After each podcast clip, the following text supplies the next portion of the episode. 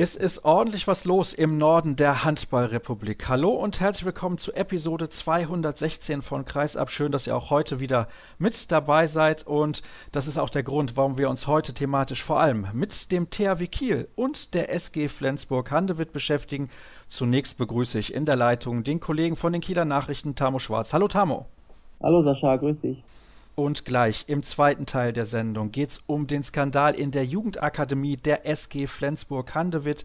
Da begrüße ich dann den Kollegen Erik Eggers. Der hat einen Artikel geschrieben für den Spiegel, der für großes Aufsehen sorgte in der Handballszene und der heißt Radikales Ritual. Dort beschäftigen wir uns dann also dort im zweiten Teil der Sendung mit diesem Thema und schauen ein wenig genauer darauf. Und im Interview der Woche begrüße ich den Trainer des deutschen Meisters der SG Flensburg-Handewitt, Mike Machulla. Mit ihm spreche ich aber vor allem, und das ist ja ganz klar, über die sportliche Situation seiner Mannschaft und das Titelrennen. Und da hat ja auch der THW Kiel jetzt noch ein gewichtiges Wörtchen mitzureden, aber zunächst blicken wir auf das, was am Wochenende in der ehemaligen Ostseehalle los gewesen ist. Alle Sponsoren mögen es mir nachsehen, dass ich den alten Namen dieser Spielstätte nenne, denn es hatte ein wenig was von früheren Zeiten. Der THW Kiel hat mal wieder den EHF Cup gewonnen. Lass uns erst über die beiden Halbfinals sprechen. Kiel gegen Holstebro.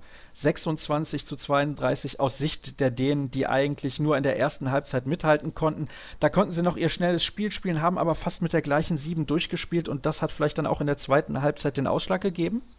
Ja, das muss man deutlich sagen. Die hatten natürlich auch in der Annahme, dass das Final Four auf lange Sicht an einem Sonnabend und Sonntag gespielt wird, da hatten die, glaube ich, irgendwie einen Denkfehler gemacht oder hatten sich nicht bemüht, ein Spiel zu verlegen. Die hatten am, ich glaube, am Mittwoch noch ein Spiel in den Liga-Playoffs in Aalborg sind dann in die Nacht hineingefahren mit dem Bus von Aalborg nach Kiel, waren dementsprechend am Donnerstag, als sie in Kiel ankamen, auch nicht so besonders ausgeschlafen und dann gleich am Freitag das Halbfinale da hat man schon auch eine Kraftfrage gesehen, die am Ende ein bisschen mit den Ausschlag gegeben hat.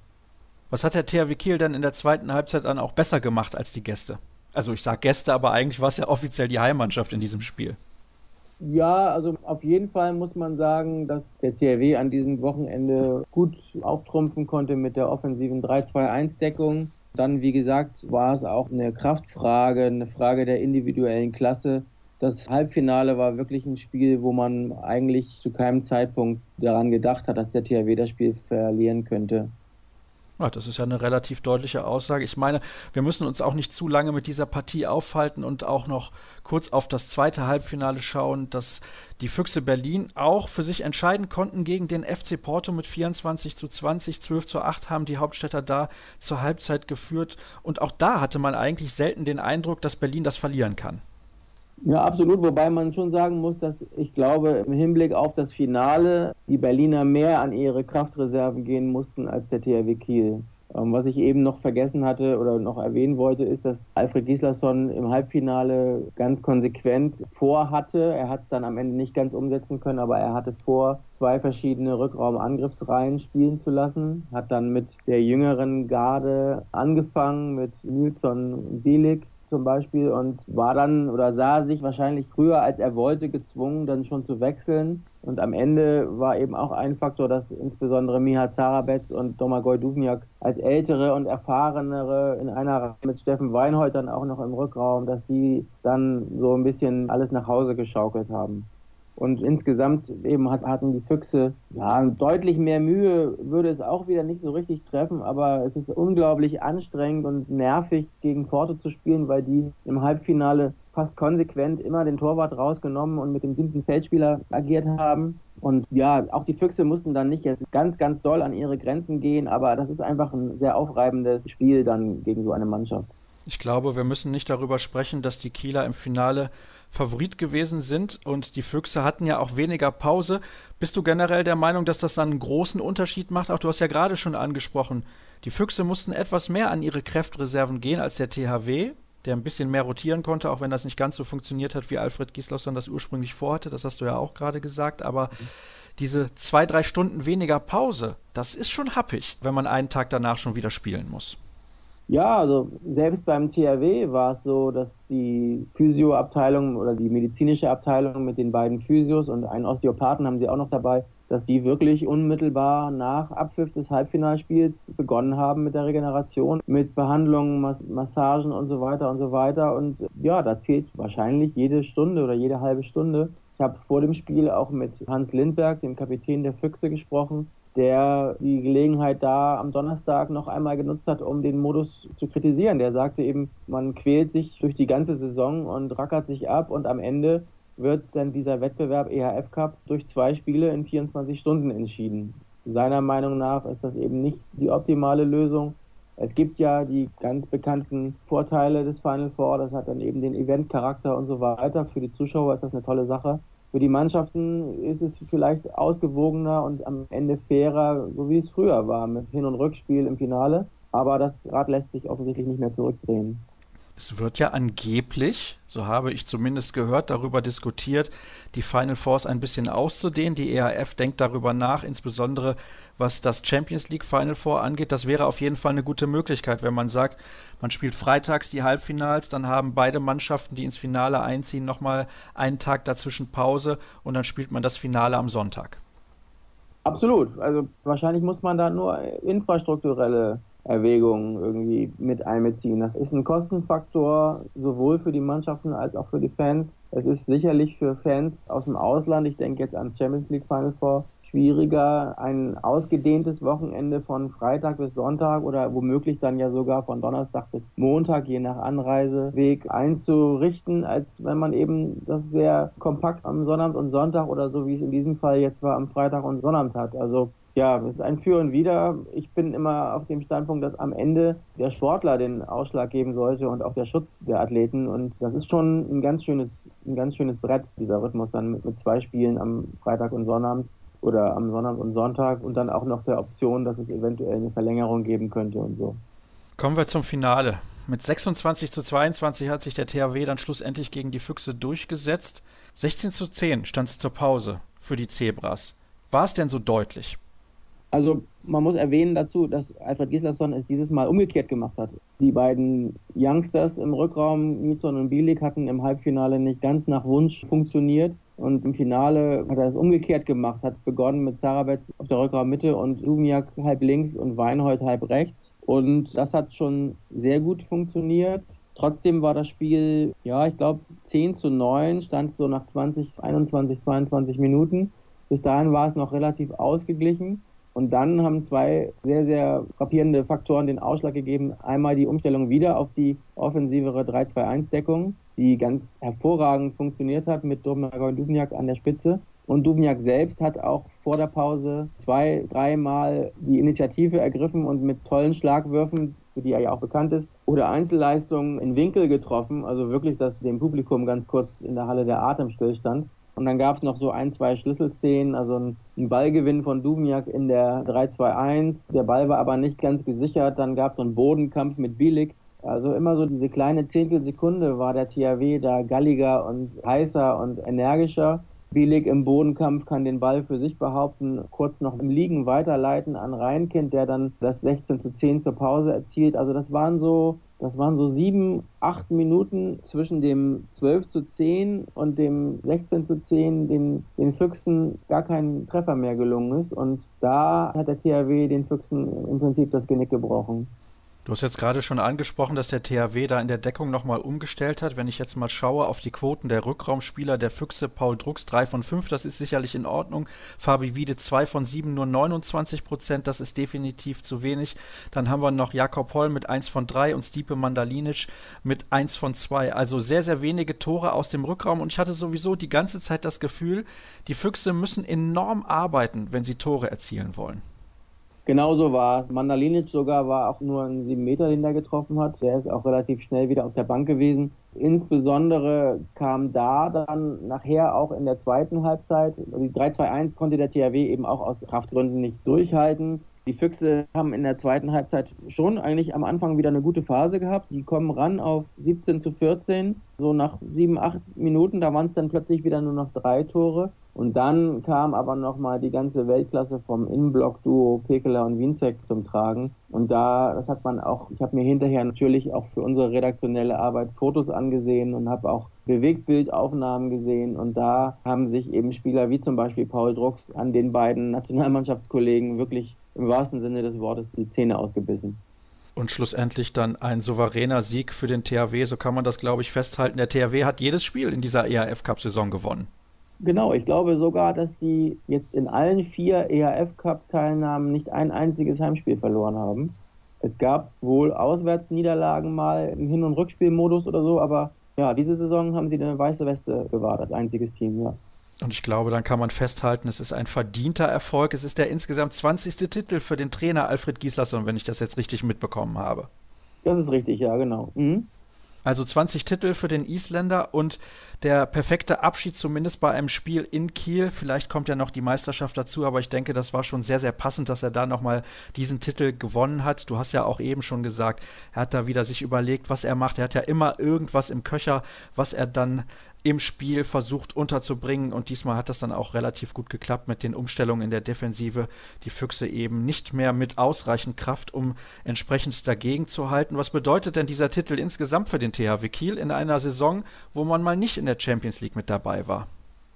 Ja, im Nachhinein, Alfred hat vor dem Final Four ein, zwei Mal gesagt, dass er natürlich trotzdem lieber Champions League gespielt hätte. Das glaube ich, da würde auch jeder lügen, wenn er das nicht sagen würde. Aber trotzdem gab gestern noch so, so einen traditionellen Frühshoppen in einem Kieler Biergarten. Das war früher auch schon immer so. Und dann lässt man alles nochmal Revue passieren. Und eigentlich hätte diese ganze Dramaturgie besser ja nicht laufen können. Alfred Gislason ist jetzt in seinem elften und letzten Jahr für den THW. Den Pokal haben sie schon gewonnen. Und jetzt nochmal so ein Final Four in Kiel, das hatte nicht nur, dass es eben für das Kieler Publikum eine tolle Sache ist, ein EAF Cup Final Four ist eben dann doch was anderes zu Hause, als wenn man eben in nur begrenzter Zahl nach Köln reisen kann. Und auch für Alfred, diese ganze Situation, das ist schon einfach ein sehr emotionaler Moment gewesen. Das hat er auch gesagt. Also unmittelbar nach dem Finalabpfiff gab es Alfred-Alfred-Sprechchöre und Gislason, der auch sonst eher ein kühler Isländer ist, hat sich dann auch wirklich sichtlich bewegt, vor dem Publikum verneigt. Also zuerst hat sich sozusagen das Publikum vor ihm verneigt, dann hat er sich vor dem Publikum verneigt und alles, was jetzt noch kommt, die Meisterschaft ist ja noch nicht ganz entschieden, ist so ein bisschen dann das Sahnehäubchen, aber so war das schon wirklich eine runde Sache und dieser Titel bedeutet Alfred sehr viel.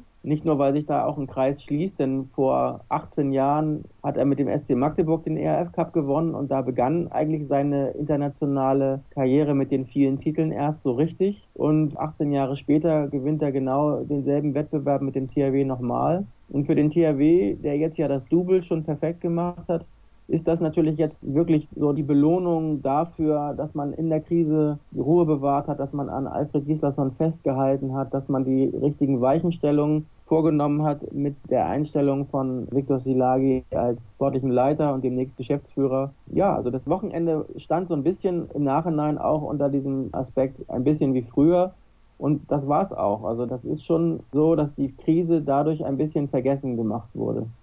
Und du hast es gerade gesagt, der Trainer Alfred Gislason, man hat an ihm festgehalten, da sieht man mal wieder, Kontinuität zahlt sich doch aus. Und ich muss zugeben, so vor zwei, drei Jahren habe ich ihm nicht mehr zugetraut, dass er zum Ende hin nochmal die Kurve bekommt. Da muss ich ganz ehrlich sein. Aber Hut ab vor der Leistung, die der THW Kiel in dieser Saison gebracht hat. Und ein Titel ist ja noch drin und das Triple auch, die deutsche Meisterschaft. Wie schätzt du denn aktuell die Chancen ein, dass es auch zum Titel in der DKB Handball Bundesliga reicht? Denn die Flensburger machen einen sehr, sehr stabilen Eindruck Dazu hören wir ja gleich noch im Interview der Woche den Trainer Mike Machulla. Sie haben nach der Niederlage in Kiel souverän zu Hause Melsungen geschlagen und dann nichts anbrennen lassen.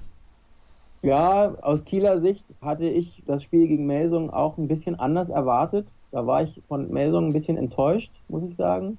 Oder andersrum von Flensburg ein bisschen überrascht, dass die eben diese Niederlage in Kiel so abschütteln und so cool bleiben. Ich habe am Sonnabend nach dem Finale auch mit Berlinern gesprochen. Also ein Fabi Wiede sagt, ja, ich habe mit meinen Nationalmannschaftskollegen schon gesprochen. Wir werden schon versuchen, Flensburg zu schlagen. Und Wilimir Petkovic hat vor dem Final Four gesagt, ich hoffe, wir werden hier nicht ausgepfiffen, so wie in Magdeburg. Und ich hoffe, die Kieler denken dran, dass wir denen noch was Gutes tun können in dieser Saison. Und Petkovic hat auch nach dem Finale nochmal ganz deutlich und auf eine ganz schöne Art und Weise zum Ausdruck gebracht, dass er zwar enttäuscht ist, aber dass diese Enttäuschung eigentlich gar nicht so schlimm ist, weil er gegen Alfred verloren hat und weil Alfred eben so ein großer seiner Zunft ist und deswegen diese Niederlage nicht so sehr schmerzt, wie sie sonst vielleicht getan hätte. Und ich kann mir vorstellen, dass das Füchse-Spiel für Flensburg noch ein Faktor sein könnte. Das ist natürlich so, denn auch die Füchse Berlin haben noch was vor in dieser Saison. Hast du denn mitbekommen, wie die Reaktionen bei den Berlinern so generell waren? Denn jetzt stehen die Chancen nicht mehr ganz so gut, dass sie auch in der nächsten Saison wieder international vertreten sind. Und das waren sie in den letzten Jahren ja immer. Ja, das stimmt. Und das war ein Faktor. Also Fabi Wiede hat es zwar klar zum Ausdruck gebracht, dass er auch seinen Kieler Freunden zuliebe versuchen möchte, Flensburg zu schlagen. Aber die anderen, so wie Paul Drucks, haben gesagt, in erster Linie sollen die beiden da oben ihre Meisterschaft unter sich ausmachen. In erster Linie geht es denen einfach darum, Platz 5 zu behaupten. Ich könnte mir allerdings auch vorstellen, darüber hinaus, es besteht ja auch die Option, dass man genau wie in der Champions League auch im ERF Cup eine Wildcard beantragen kann. Und ich könnte mir auch vorstellen, selbst im Fall, dass die Füchse es auf normalem Wege nicht schaffen, dass eine Mannschaft wie die Füchse, die vor einem Jahr den Titel geholt haben, die regelmäßig im Final Four vertreten waren und ansonsten ja auch international schon einiges vorzuweisen haben, dass die eventuell für den ERF Cup auch eine Wildcard bekommen würden. Aber das ist natürlich nur Spekulation. Ich gehe durchaus davon aus, dass das der Fall wäre, wenn es denn so weit käme. Es gibt ja auch noch andere Mannschaften, die diesen Platz gerne belegen würden. Der Bergische HC, die MT Melsung und auch Frisch auf Göppingen haben noch theoretische Chancen, in den EHF Cup der kommenden Saison einzuziehen. Um das nochmal kurz zu klären, der Sechste ist also nicht qualifiziert. Eigentlich müsste ja ein Platz mehr zur Verfügung stehen. Jetzt dadurch, dass Kiel dann höchstwahrscheinlich, also theoretisch gibt es noch die Möglichkeit, dass es der dritte Platz wird, aber das ist wirklich sehr, sehr theoretisch, dass eben der THW Kiel quasi einen weiteren EHF Cup Startplatz erspielt hat für die Bundesliga. Ich habe mir das jetzt am Wochenende nochmal ganz genau erklären lassen. Also es ist so, dass egal ob jetzt der THW oder die Füchse Berlin das Finale gewonnen haben oder hätten, dass eben dadurch ein weiterer Platz, dadurch, dass der THW jetzt gewonnen hat, ein weiterer Platz im ERF Cup gesichert ist, nämlich Platz 5. Der THW wird den ja nicht einnehmen, weil sie sich aller Voraussicht nach für die Champions League qualifizieren und dann eben rückt der fünfte nach.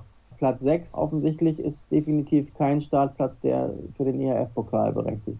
Das ist sehr interessant, weil wir haben ja noch einen Startplatz für den Pokalsieger aus Deutschland zu vergeben. Also da muss ich mich vielleicht nochmal genauer bei der EHF erkundigen, bevor wir da auf eine falsche Fährte gelangen. Aber danke nochmal, was diese Einschätzung angeht. Rund um das Final Four des EHF Cups 2018, 2019 und es sind übrigens auch im Handball noch ein paar andere Entscheidungen gefallen. Bei den Frauen zum Beispiel hat sich die SG BBM Bietigheim den Meistertitel gesichert aufgrund der besseren Tordifferenz gegenüber dem Thüringer HC. Das machen wir aber nächste Woche zum Thema, denn dann steht ja auch das Final Four im DHB-Pokal bei den Frauen an. In der zweiten Liga sieht es so aus, als würde die HBW Balingen-Waldstätten und die HSG Nordhorn aufsteigen in die erste Liga. Nordhorn hat am Wochenende sehr, sehr deutlich gegen den TuS N Lübecke gewonnen und dementsprechend sieht es da sehr, sehr gut aus mit einer Rückkehr in das Oberhaus. Nicht nur für Nordhorn, auch für Baling. Dann soll es das gewesen sein mit dem ersten Teil der heutigen Ausgabe. Wir machen eine kurze Pause gleich gleich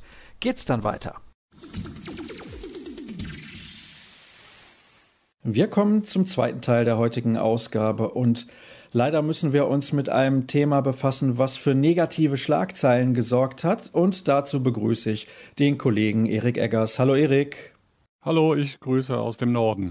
Es ist so, ich habe es gerade gesagt, du hast einen Artikel geschrieben, veröffentlicht am 11. Mai im Spiegel und da geht es um ein radikales Ritual in der Jugendakademie der SG Flensburg-Handewitt, das sich vor einiger Zeit dort zugetragen hat. Vielleicht kannst du mal für alle, die das nicht mitbekommen haben, erklären, was genau da passiert ist. Ja, es ist genau das passiert. Also ich schildere den Fall eines Jungen, der mit 15 Jahren, im Alter von 15 Jahren in die Akademie kam nach Flensburg. Da war gerade der Neubau eröffnet worden. Und genau das hat dann der Junge erlebt. Also es gab da offenbar seit Jahren schon dieses sogenannte Zangenritual, das so aussah, dass Neuankömmlinge halt begrüßt wurden dadurch, dass in deren Apartment gestürmt wurde dass dann einige Jungs dann den neuen festgehalten haben und dann ein weiterer irgendwie eine Rohrzange genommen hat und damit die Brustwarzen des neuen umgedreht hat. Also so schildert es der Junge. So habe ich das aufgeschrieben und dieser Sachverhalt wird von der Akademie auch nicht bestritten. Wir bleiben übrigens der Diskretion wegen dabei, diesen Namen nicht zu nennen. Also jeder, der den Artikel lesen möchte, der kann das tun, aber auch der Nachname des Spielers ist dort nicht zu lesen. Und also für mich klingt das Ganze, muss ich sagen, grauenhaft. Ich kann mir nicht vorstellen, was sowas bringen soll. Du hast ja den Jungen auch selber getroffen, nehme ich an. Welchen Eindruck hat er auf dich gemacht? Ja, er macht heute doch einen einigermaßen stabilen Eindruck, finde ich. Ich habe ihn nicht nur einmal getroffen, sondern mehrere Male. Und man muss aber auch festhalten, dass seine Laufbahn dadurch doch erheblich gelitten hat. Die Eltern haben dann den Vertrag mit der Akademie irgendwie ein paar Monate später gekündigt. Also er hat immer noch versucht, weiter Handballprofi zu werden. Das ist ja sein großer Traum gewesen. Aber seine Lage, seine psychosoziale Lage war dann so schlimm, dass er in Therapie musste und hat dann über ein Jahr lang dieses Trauma versucht aufzuarbeiten. Und er spielt heute kein Handball mehr. Mittlerweile schwimmt er für den DLRG, aber das ist natürlich ein ganz anderes Niveau, auf dem er sich da sportlich bewegt. Und du hast es gerade erwähnt, seine Handballkarriere ist mittlerweile zu Ende und im Artikel steht auch, dass er mit dem Handball eigentlich nur noch selten in Berührung kommt, obwohl er aus einer Handballfamilie stammt. Also alle irgendwie in seiner Familie haben was mit Handball zu tun. Nun ist das Ganze ja schon ein bisschen her. Am 17. März 2016 ist dieses Ritual bei ihm durchgeführt worden. Warum ist er damit erst jetzt an die Öffentlichkeit gegangen? Ja, das hat damit zu tun, dass er lange Zeit da überhaupt nicht öffentlich drüber sprechen konnte und wollte, sondern das hat die Familie erstmal versucht, irgendwie selbst aufzuarbeiten. Dann irgendwann war die Therapie beendet und er hat sich wieder sozusagen integriert in den Alltag und in die Schule. Und ich hatte diese Geschichte schon länger quasi fertig. Aber der Junge und auch die Eltern haben dann einfach darum gebeten, so lange mit der Publikation der Geschichte zu warten, bis Ole B. eben seine Abiturprüfungen, seine schriftlichen hinter sich hat. Und das ist jetzt vorletzte Woche der Fall gewesen. Was ist denn damals passiert, als das Ganze innerhalb der Akademie öffentlich wurde? Denn das war ja dann auch den Verantwortlichen, die diese Akademie leiten, bekannt. Ja, der Vorgang war so, dass die Eltern sich beschwert haben über das Ritual umgehend und dann hat die Akademieleitung darauf reagiert. Also es gibt auch Rundbriefe oder einen Rundbrief an die Eltern der Akademiebewohner und die Akademieleitung hat das zum Thema gemacht, also hat mit den Jugendlichen darüber gesprochen.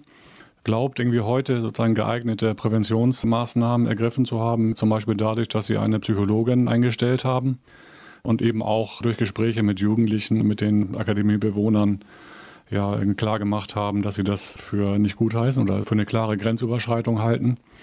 Und das Problem in der Akademie war und ist wohl auch heute noch, dass eine Kontrolle schwierig ist. Ja, also die, oft ist es so, dass die Akademiebewohner nach 18 Uhr eben allein auf sich gestellt sind und da kann man eben nicht sagen, ob sowas heute noch stattfindet oder nicht.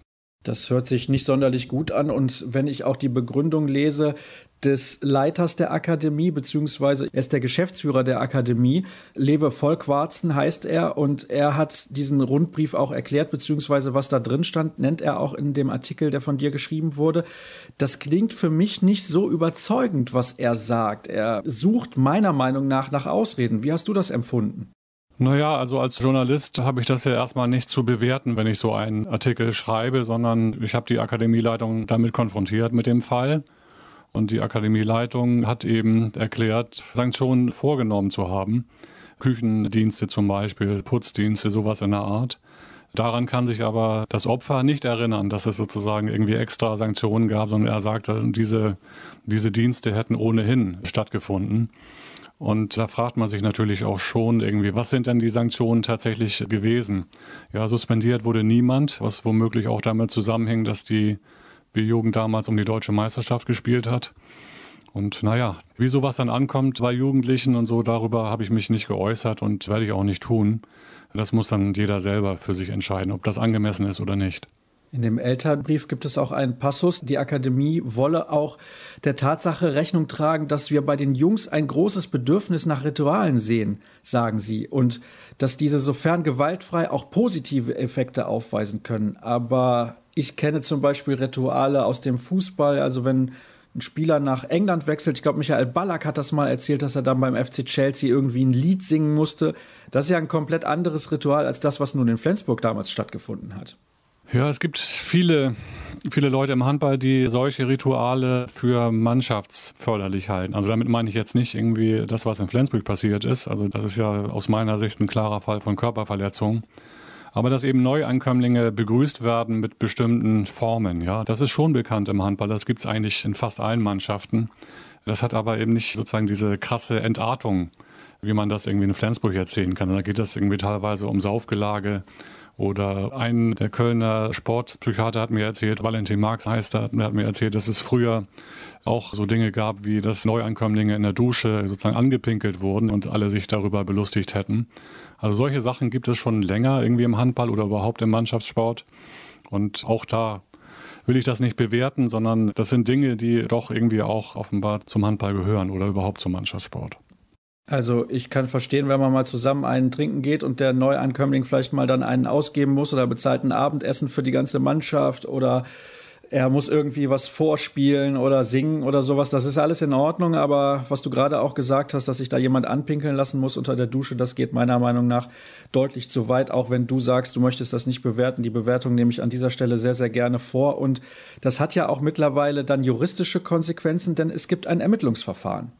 Ja, es gibt ein Ermittlungsverfahren, das eingeleitet worden ist gegen Unbekannt wegen Körperverletzung. Also die Staatsanwaltschaft Flensburg will den Sachverhalt offenbar aufklären. Also der Anlass ist mein Artikel im Spiegel ganz offenbar und wohl auch das, was dann der Norddeutsche Rundfunk im Anschluss daran berichtet hat. Nun wird man sehen, irgendwie, was ein solches Ermittlungsverfahren bringt, ob die Täter im Nachhinein ausfindig gemacht werden können und ob sie quasi strafrechtlich jetzt was zu befürchten haben. Also wir sind natürlich sehr gespannt, wie das Ganze ausgeht. Ich möchte nochmal zurückkommen auf diese Geschichte mit dem Image des Handballs. Der Handball hat ja grundsätzlich ein sehr positives Image. Wenn wir jetzt mal an die Weltmeisterschaft zurückdenken oder auch an diese Image-Kampagne Es lebe der Sport, da wird ja auch immer dann so herausgestellt, dass der Handball ein harter, aber fairer Sport ist. Wenn man jetzt sowas liest, glaubst du, das verändert vielleicht auch das Image des Handballs ein bisschen in eine negative Richtung natürlich dann? Ja, das kann sein. Also das ist ja nie ein Motiv für mich, eine Geschichte zu schreiben oder keine Geschichte zu schreiben, sondern mich interessiert der Fall. Und ob es nun für den Handball negative Auswirkungen hat oder positive, das hat mich als Journalist erstmal nicht zu interessieren. Ja, es war irgendwie für den Handball im Jahr 2009 eine Katastrophe, als im THW Kiel vorgeworfen wurde, die Champions League zu manipulieren über Schiedsrichterbestechung. Aber die Geschichte habe ich trotzdem geschrieben, ja, weil es einfach wichtig ist, über solche Dinge aufzuklären und notfalls irgendwie auch Gerichte darüber befinden zu lassen, ja, wenn das strafrechtlich von Belang ist. Also insofern mache ich mir über solche Imagefragen wenig Gedanken, aber Womöglich hängt es eben auch tatsächlich irgendwie mit diesem Image des Handballs als harte Sportart zusammen, dass solche Rituale in solchen Sportarten vielleicht leichter zustande kommen als, ich nehme an, als im Fechten oder im Bowling.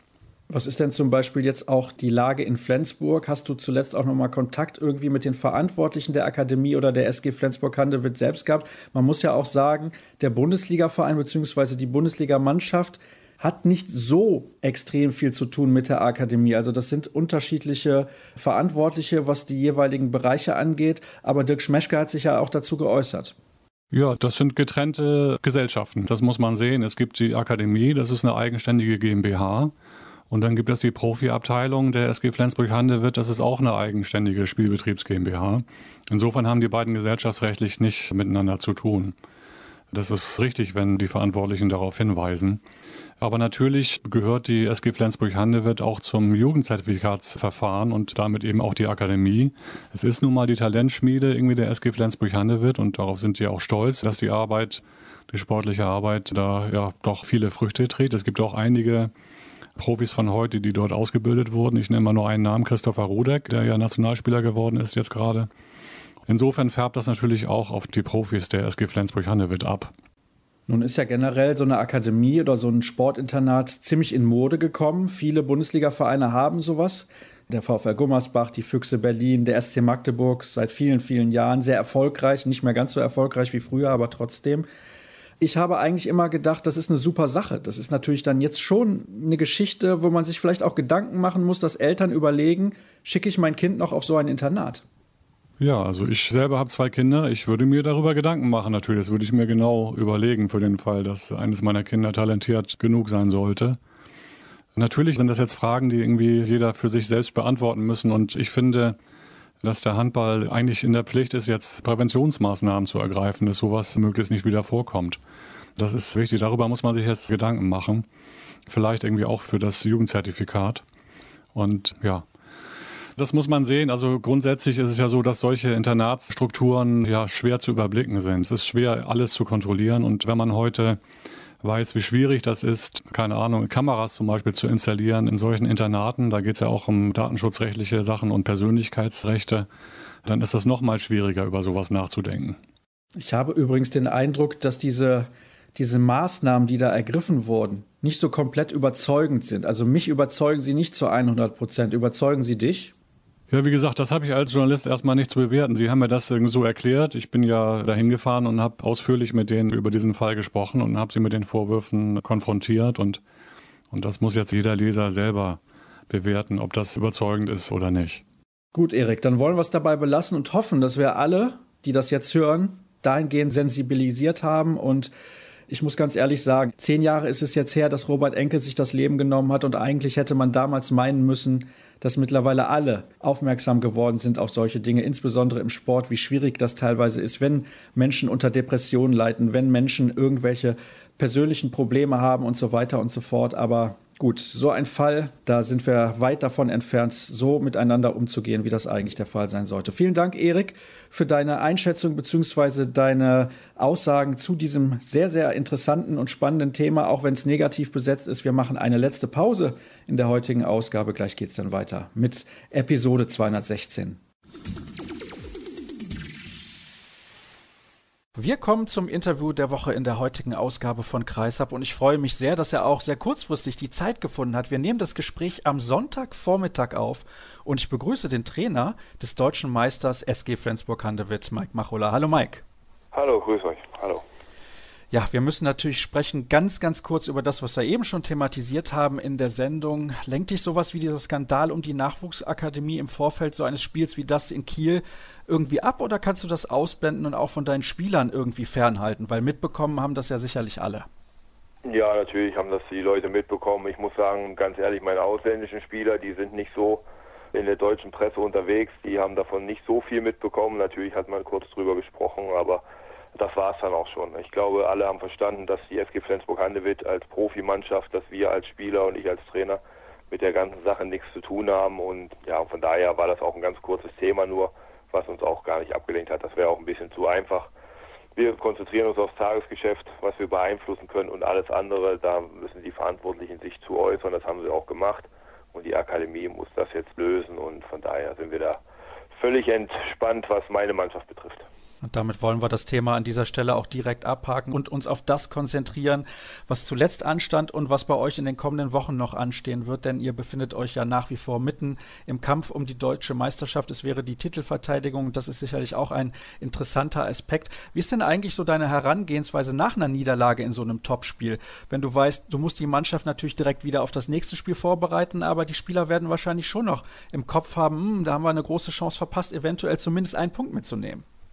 Genau, also wir haben, finde ich, in Kiel wieder eine tolle Leistung gezeigt, sind dann leider zu oft an Niklas Landin gescheitert und das ist genau der Punkt, glaube ich, was sehr, sehr wichtig ist für mich in der Arbeit mit der Mannschaft, dass ich wirklich gucke, was war positiv, was haben wir richtig gut gemacht, haben wir uns an den Plan gehalten, haben Sachen, die wir besprochen haben, die wir erarbeitet haben, haben die funktioniert. Und wenn man viele Sachen dann im Nachhinein mit Ja beantworten kann, dann finde ich, dass wir nach wie vor auf einem sehr, sehr guten Weg sind und können stolz sein und müssen auch gucken, dass wir dieses positive Gefühl dann in das nächste Spiel mit reinnehmen. Und wir wissen, dass wir aber auch uns kritisch mit Sachen auseinandersetzen müssen. Das heißt Chancenverwertung, das war nicht gut genug für ein Spitzenspiel.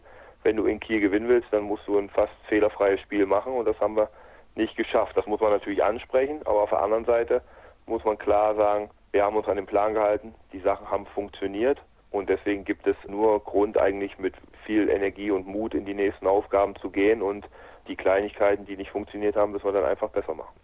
Wie kannst du als Trainer eigentlich so einen kurzfristigen Ausfall wie den in dem Topspiel von Tobias Karlsson so verarbeiten? Wie reagierst du vielleicht auch emotional darauf oder darfst du darauf gar nicht emotional reagieren? Musst einfach sagen, ich bin in so einem Tunnel, ich suche jetzt einfach eine sportliche Lösung, eine kurzfristige und dann geht es einfach weiter. Ja, genau so ist das. Also natürlich wissen wir alle, wenn Tobias in so einem Spitzenspiel dann auf einmal auf der Bank sitzt und das Signal gibt, dass es nicht weitergeht, dann ist das erstmal so ein Ruck, der durch die Mannschaft geht, weil alle wissen, was Tobias für ein wichtiger Spieler für uns ist. Nichtsdestotrotz haben wir in dieser Saison schon auch bewiesen, dass wir gegen Spitzenmannschaften, spezielles in der Champions League, auch ohne Tobias gewinnen können.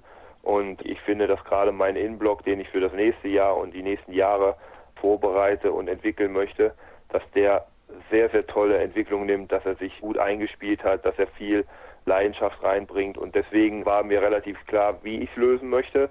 Ob es in so einem Spitzenspiel natürlich dann auch funktioniert, weiß man natürlich nicht. Aber ich finde, die Jungs haben das großartig gemacht in Kiel unter, unter größten Druck und Stressbedingungen, Bewährungsprobe bestanden. Und das macht mir natürlich erstmal Mut für die nächsten Jahre, weil wir müssen ja auch SG Flensburg-Handewitt irgendwann ohne Tobias Carlson uns vorstellen. Und das war natürlich schon mal schön zu sehen, dass wir das auch ohne Tobias schaffen in so einer Atmosphäre. Und ihr habt es auch ohne andere Spieler geschafft in dieser Saison, die jahrelang Leistungsträger gewesen sind. Da kommen wir gleich noch zu. Du hast eben schon angesprochen, ihr seid vor allem an Niklas Landin gescheitert.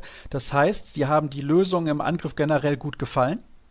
Ja, ich finde, wir haben gute Möglichkeiten herausgespielt. Wir haben die Möglichkeiten da bekommen, wo wir sie haben wollten. Wir haben sehr geduldig gespielt.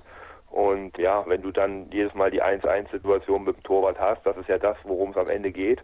Du willst ja genau diese Situation haben und dann musst du sie auch nutzen. Und das haben wir in einer Häufigkeit nicht genutzt. Und das ist einfach in so einem Spiel wie in Kiel dann einfach tödlich. Aber grundsätzlich finde ich, dass die Philosophie unseres Spiels, dass der Plan, den wir hatten, dass er aufgegangen ist. Und das ist eigentlich das, was mir Mut macht. Und ich finde gerade, dass vier Tage später die Mannschaft auch gezeigt hat, dass wir mental momentan und mittlerweile sehr gestärkt sind, dass wir Vertrauen haben in unser Spiel, in unsere Leistung. Wenn wir so eine Leistung dann auch vier Tage später gegen Melsung zeigen und einfach nur da weitermachen, wo wir die ganze Saison eigentlich schon auf einem guten Weg sind. Ich möchte nochmal eingehen auf diese spielerischen Lösungen. Also du hast gerade gesagt, das hat dir gut gefallen und das ist ja generell so, ihr seid eine spielstarke Mannschaft, ihr seid eine Mannschaft, die einen schnellen Handball spielt. Das sind eigentlich auch die Rhein-Neckar-Löwen. Was fehlt denn den deutschen Teams dann im internationalen Vergleich? Ist es vor allem die Physis? Ja, die Physis muss man schon sagen. Also ich glaube immer, dass ich schon eine Mannschaft habe, die physisch sehr, sehr gut ist und gut aufgestellt ist und dass wir auch richtig Masse mitbringen. Aber wenn man dann natürlich so ein Viertelfinale spielt und auf einmal sieht, was Westbrem da in der Abwehr stellt, dann denkt man auf einmal, oh, da fehlt schon körperlich einiges. Ich glaube, Flensburgs Stärke war immer, solche Mannschaften zu bespielen, kreativ, schnellen Handball zu spielen, die großen Jungs in Bewegung zu bringen und gute Lösungen zu kreieren, weil man einfach auch spielstarke Spieler hat. Das war immer unser Plus. Ich glaube, das größte Problem der deutschen Mannschaften ist einfach, dass unsere Liga so verdammt gut ist und so eng ist, dass wir jedes Spiel mit hundertprozentiger Konzentration angehen müssen, um unsere Punkte zu sammeln. Und bei allem Respekt der anderen Ligen, aber Veszprem, Kielce, Barcelona, Vardar Skopje, also alle die, die jetzt im Final vorstehen, da muss man sagen, die haben in der Liga vielleicht ein, zwei richtig schwere Spiele Sonst ist das alles relativ deutlich. Für die Mannschaften geht das deutlich aus. Das heißt, sie haben einen großen, großen Schwerpunkt auf die Champions League und da liegt der große Fokus drauf und die Konzentration und sie haben auch viel, viel mehr Zeit, um sich auf die Topspiele dann auch vorzubereiten. Und das ist etwas, was uns fehlt. Ich hätte mir gerne auch für diese Topspiele in der Champions League auch mal gerne eine Woche Vorbereitungszeit gewünscht und ein bisschen auch Regeneration für die Jungs, dass man einfach, ja, vielleicht mit gleichen Bedingungen auch diese Spiele angehen muss, ohne dass jetzt sage ich mal, negativ zu bewerten. Ganz im Gegenteil, das ist das Los der deutschen Mannschaften. Wir sind froh, dass wir eine deutsche Liga haben, die so stark ist. Wir wollen gerne in der Bundesliga spielen. Wir wollen diese Ausgeglichenheit haben und trotzdem wollen wir auch Champions League spielen. Und deshalb müssen wir uns mit den Gegebenheiten, die da sind, anpassen. Trotzdem glaube ich, dass man von der Spielplangestaltung den deutschen Top-Teams ein bisschen mehr entgegenkommen kann, gerade wenn es dann um Achtelfinale, Viertelfinale geht, dass man vielleicht dann wirklich auch mal diese eine Woche bekommt. Liege ich jetzt komplett falsch, wenn ich sage, ich habe da ein klein wenig Frust trotzdem rausgehört bei dir, was das angeht? Ja, es ist halt enttäuschend, weil auch meine Spieler natürlich auch in gewissen Spielen einfach sagen, wir kämpfen das ganze Jahr erstmal, um uns für die Champions League zu qualifizieren. Dann haben wir eine richtig harte Vorrunde, um uns dann Achtelfinale und Viertelfinale eine gute Ausgangsposition zu schaffen. Und wenn es dann darum geht, am Ende dann wirklich den Schritt nach Köln zu machen, wissen wir, dass wir auf Top-Mannschaften treffen. Und wir haben nicht die gleichen Bedingungen wie sie andere Mannschaften haben, die eine etwas schwächere Liga haben. So, und das ist einfach so, was manchmal frustrierend ist und was natürlich dann auch bei den Spielern sehr für Frustration und Ärger natürlich auch sorgt, ist doch klar. Wenn ich für ein Viertelfinal-Rückspiel, in diesem Fall haben wir das noch mit der HWL hinbekommen, dass wir 24 Stunden mehr Zeit bekommen haben, aber in der Regel war der Spielplan so, dass wir 48 Stunden später in Westbrem das Rückspiel spielen und Westbrem für das Rückspiel 10 Tage Vorbereitungszeit hat dann sind das einfach ungleiche Verhältnisse, mit denen wir leben müssen. Das müssen wir so hinnehmen. aber es sind natürlich nicht die gleichen Bedingungen für beide Mannschaften. Lass uns zurückkommen auf die Bundesliga, denn ich habe es ja eben gesagt, ihr habt sehr, sehr gute Chancen, nach wie vor euren Titel zu verteidigen. Ihr seid Tabellenführer mit zwei Punkten Vorsprung auf den THW Kiel. Und was mir ja auch aufgefallen ist oder vielen auffällt, du bist immer sehr, sehr ruhig an der Seitenlinie. Inwiefern besteht da vielleicht auch ein Zusammenhang zwischen deiner Ruhe und der Souveränität deiner Mannschaft? Insbesondere in vielen engen Spielen diese Saison, beispielsweise in der Hinrunde oder zuletzt auch in Göppingen, wo es zur Halbzeit eng war. Und die Spieler, also deine Spieler, bewahren trotzdem immer kühlen Kopf. Das galt ja viele Jahre lang auch ein bisschen als das Manko der SG Flensburg-Handewitt, wenn ich mich an die ganzen verlorenen Pokalfinals erinnere. Ja, ich glaube, dass wir momentan ein großes Selbstverständnis von unserem Spiel haben und dass wir viel Selbstvertrauen getankt haben in dieser Saison und ich hoffe natürlich, dass sich meine Ruhe an der Bank auf die Spieler überträgt. Deswegen bin ich ja ruhig, weil ich möchte ja auch ein Zeichen der Souveränität ausstrahlen. Ich möchte ja zeigen, Jungs, es läuft gerade nicht optimal, aber wir haben das im Griff, wir haben unseren Plan, wir müssen über 60 Minuten uns dran halten. Und ich versuche immer gute Entscheidungen zu treffen. Und ich kann keine guten Entscheidungen treffen, wenn ich zu emotional bin, wenn ich versuche, meinen Fokus auf andere Dinge, die ich im Regel nicht beeinflussen kann, lege, das heißt Schiedsrichter, Gegner, Zuschauer, also ich muss ja gucken, dass ich meine Mannschaft in der Spur habe, dass ich einen klaren Blick habe für das, was uns erwartet, dass ich auch gute Entscheidungen treffe taktisch, wenn der Gegner etwas ändert so dass ich immer meiner Mannschaft das Gefühl gebe, wir haben das im Griff, wir haben Lösungen parat, wir müssen nur an uns glauben, wir müssen unsere Geduld haben, wir müssen Vertrauen haben in das Spiel. Und das versuche ich auszustrahlen. Das ist nicht immer ganz einfach, weil ich natürlich auch emotional dabei bin und weil ich auch versuche mitzuleben. Und ich bin ja auch noch ein Stück manchmal auch Spieler, das merke ich auch, dass ich noch nicht so ganz der Trainer bin, sondern immer noch auch ein bisschen Spieler im Kopf bin sodass ich auch viel steuern möchte. Aber insgesamt finde ich, haben wir eine gute Balance gefunden und die Mannschaft ist genau das, was Sie gerade gesagt haben. Finde ich, macht das sehr, sehr gut, diese Saison, diese Ruhe, diese Souveränität. Auch in Phasen, wo es nicht sehr gut läuft, finden wir immer dann irgendwann die Möglichkeiten, unser Spiel dann wieder ja, zu drehen und einfach dann auch in die richtigen Bahnen zu lenken. Wie vermittelst du denn deiner Mannschaft glaubhaft, dass ihr in Stuttgart oder beim BHC genauso leicht stolpern könnt wie zu Hause gegen die Füchse? Weil erstmal sind meine Spieler erfahren genug, die kennen die Bundesliga. Die Spieler, die die Bundesliga nicht kennen, die haben jetzt gemerkt in den Monaten, in denen wir unterwegs sind, was in der Bundesliga verlangt wird, um erfolgreich zu sein. Und es hilft nichts, vorher irgendwas zu planen oder zu glauben, dass wir irgendwo mit halber Kraft irgendwas erreichen. Ganz im Gegenteil.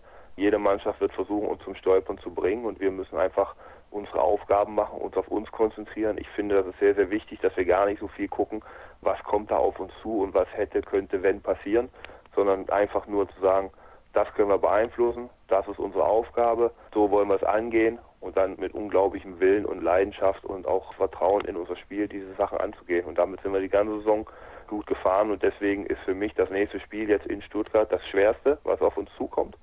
Und so gehen wir es an und wir gucken nicht, was danach noch alles kommt und wo man noch vielleicht irgendwo in Schwierigkeiten kommen kann, sondern ganz im Gegenteil. Stuttgart ist das, was wir beeinflussen können. Da liegt der Fokus drauf und so werden wir uns auch vorbereiten.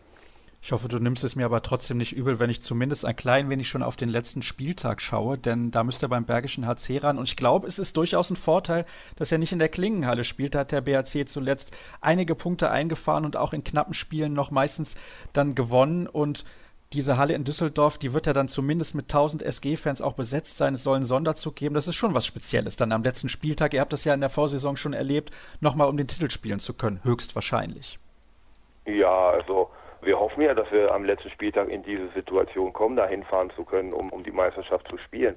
Und dann ist es wieder ein Bundesligaspiel, wo der BRC versucht, seine Saisonziele zu erreichen und wir wollen unser Ziel erreichen. Und wir sind es gewohnt, in großen Arenen vor vielen Zuschauern zu spielen. Ich glaube, dass meine Mannschaft auch dieses Jahr noch reifer geworden ist, obwohl wir viele neue haben, als jetzt im Vergleich zur letzten Saison. Ich fühle auch, dass diese Saison ganz anders ist von der Atmosphäre und von der Stimmung als letztes Jahr, weil letztes Jahr sind wir irgendwie kurz vor Ende in eine Situation gekommen, in der wir nicht mehr glaubten, dass wir da noch hinkommen.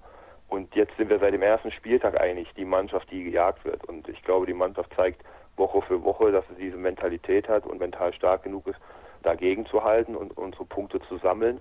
Und deswegen freue ich mich genauso auf das Spiel in Stuttgart wie auf das Spiel beim BAC. Ich glaube, wir sind in einer sehr tollen Situation und für mich ist es wirklich so, ich genieße das, ich bin stolz auf die Jungs, ich freue mich auf jedes Spiel, was ich mit denen machen kann und ja, deswegen freue ich mich auch auf das letzte Spiel natürlich und hoffe natürlich, dass wir mit der Ausgangssituation dahin fahren, alles in eigener Hand zu haben.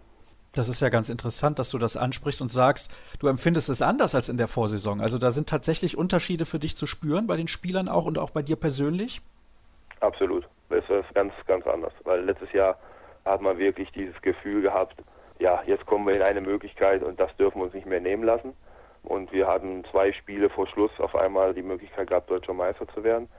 Und dieses Jahr war ja die Möglichkeit, die ganze Saison irgendwo im Kopf dabei, dass wenn wir so weiter unsere Leistung bringen, dass es da sein kann, dass wir am Ende ganz oben stehen.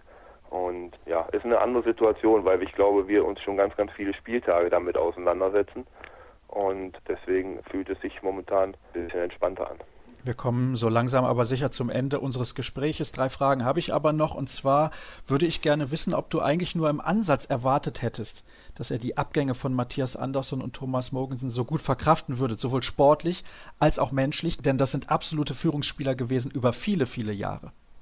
Hm. Nein, das konnte man wirklich nicht erwarten. Also viele haben ja gesagt, was passiert mit Flensburg, wenn da ein Matthias Andersson nicht mehr im Tor steht, wenn der wirklich dominierende Spieler der Mannschaft, Thomas Mogensen, mit aller seiner Leidenschaft und seiner FG-Herz rausgeht. Ich finde auch zum Beispiel Toft Hansen ist ein Spieler, der sehr viel Qualität reingebracht hat, ein bisschen unscheinbar, aber trotzdem natürlich auch ein sehr erfahrener Spieler war mit viel Qualität. Jakob Heinl mit seiner Präsenz, mit seinem SG-Herz, mit allem, diese Trainingsmentalität, die diese Jungs hatten, einfach jungen Spielern weiter zu helfen im Training, zu zeigen, also wir sind lange dabei, aber wir geben trotzdem jeden Tag Gas, wir sind nie zufrieden. Das finde ich ist eine Mentalität, die uns ausgezeichnet hat und das ist schwer, das in eine Mannschaft wieder rein zu transportieren, wenn du so viele Abgänge hast. Und ich finde, dass gerade meine älteren Spieler wie Glandorf, Tobias Karlsson, Lauge, Lasse Swan, dass die das fantastisch gemacht haben dieses Jahr. Die haben die Leute aufgefangen, sie haben direkt gezeigt, das ist der Weg in Flensburg, so wollen wir hier arbeiten. Alles andere wird nicht akzeptiert und die neuen Spieler haben verstanden, was uns wichtig ist, wie wir arbeiten wollen. Und ja, wir haben natürlich auch Erfolg gehabt von Anfang an. Das hat Sicherheit gegeben, das hat Vertrauen gegeben. Und wir haben ja auch gute Spieler verpflichtet. Aber das war so natürlich überhaupt nicht zu erwarten. Ist sehr, sehr überraschend für mich, weil wir wollten eigentlich in drei, vier Jahren wieder eine Mannschaft haben, die um Titel mitspielen kann. Und dass wir jetzt wirklich die Möglichkeit haben, wieder die Meisterschaft zu gewinnen mit der Mannschaft, ist für mich ja, eine außergewöhnliche Situation. Es macht mich sehr stolz, aber ist natürlich ein Stück weit auch überraschend, klar. Damit hast du meine nächste Frage auch schon beantwortet und man sieht auch, welchen Unterschied dieses Selbstverständnis macht, von dem du eben gesprochen hast, wenn man als Meister in eine Saison geht oder als jemand, der gerne etwas gewinnen möchte. Jetzt mal angenommen, ihr werdet am Ende nur Vizemeister, habt das Final Four im DHB-Pokal und das in der Champions League verpasst. Ist das dann eine schlechte Saison? Also bei eventuell sechs Minuspunkten und einem zweiten Platz aufgrund der schlechteren Tordifferenz ist das ja eigentlich kaum vorstellbar. Ja, erstmal möchte ich gar nicht so viel darüber nachdenken. Ich glaube, dass wir zum jetzigen Zeitpunkt sehr, sehr stolz sein können auf das, was wir erreicht haben. Wir sind wieder mit der Mannschaft ins Viertelfinale gekommen, haben uns da natürlich auch mehr erhofft. Klar, Hamburg Final Four ist immer auch ein bisschen Losglück. Da haben wir ein Spiel zu Hause nicht gut genug gespielt. Das ist sicherlich ärgerlich und das ist auch ein Ziel für die nächsten Jahre, dass wir auch wieder nach Köln kommen. Aber wenn man sieht, mit welcher Konstanz und mit welcher Qualität auch wir die Liga gespielt haben und dass wir zum jetzigen Zeitpunkt vier Minuspunkte haben und davon mit einer Niederlage ein Tor in Magdeburg und mit zwei Toren in Kiel, dann finde ich, sollen wir sehr, sehr stolz sein, aber nicht zufrieden, weil wir sind noch nicht am Ende. Und ich glaube, dass wir mit Fug und Recht dann auch behaupten können, dass wir eine tolle Saison gespielt haben, dass wir auf dem richtigen Weg sind, dass wir gute Spieler verpflichtet haben, die Spaß machen für die Zukunft, die uns die Möglichkeiten geben, auch in Zukunft was zu gewinnen. Das ist mir das Wichtigste. Mannschaft entwickeln. Wir sind auf einem guten Weg. Aber jetzt wollen wir natürlich die letzten drei Spiele auch erfolgreich gestalten und und wollen uns also, ich bin schon sehr gespannt, was da passiert am letzten Spieltag. Und da gab es gerade eine kleine technische Schwierigkeit, aber ich glaube, ihr habt alle verstanden, was Mike gesagt hat. Deswegen möchte ich an dieser Stelle nochmal Danke sagen, dass du dir so viel Zeit genommen hast, mitten im Titelkampf der DKB Handball-Bundesliga, in der heißen Phase. Das ist nicht selbstverständlich. Und es war ja auch kein fünfminütiges Gespräch, sondern wir haben ein bisschen länger miteinander geplaudert. Und das soll es dann auch gewesen sein für die aktuelle Ausgabe facebook.com slash kreisab, Twitter at kreisab.de sowie Instagram, Hashtag oder Accountname kreisab. Das sind eure Anlaufstellen, was unseren Podcast angeht im Internet. Ich hoffe, dass ihr dort ein bisschen vorbeischaut und dass ihr nächste Woche wieder reinhört. Danke für eure Zeit und Aufmerksamkeit in dieser Woche. Bis nächste Woche dann. Tschüss.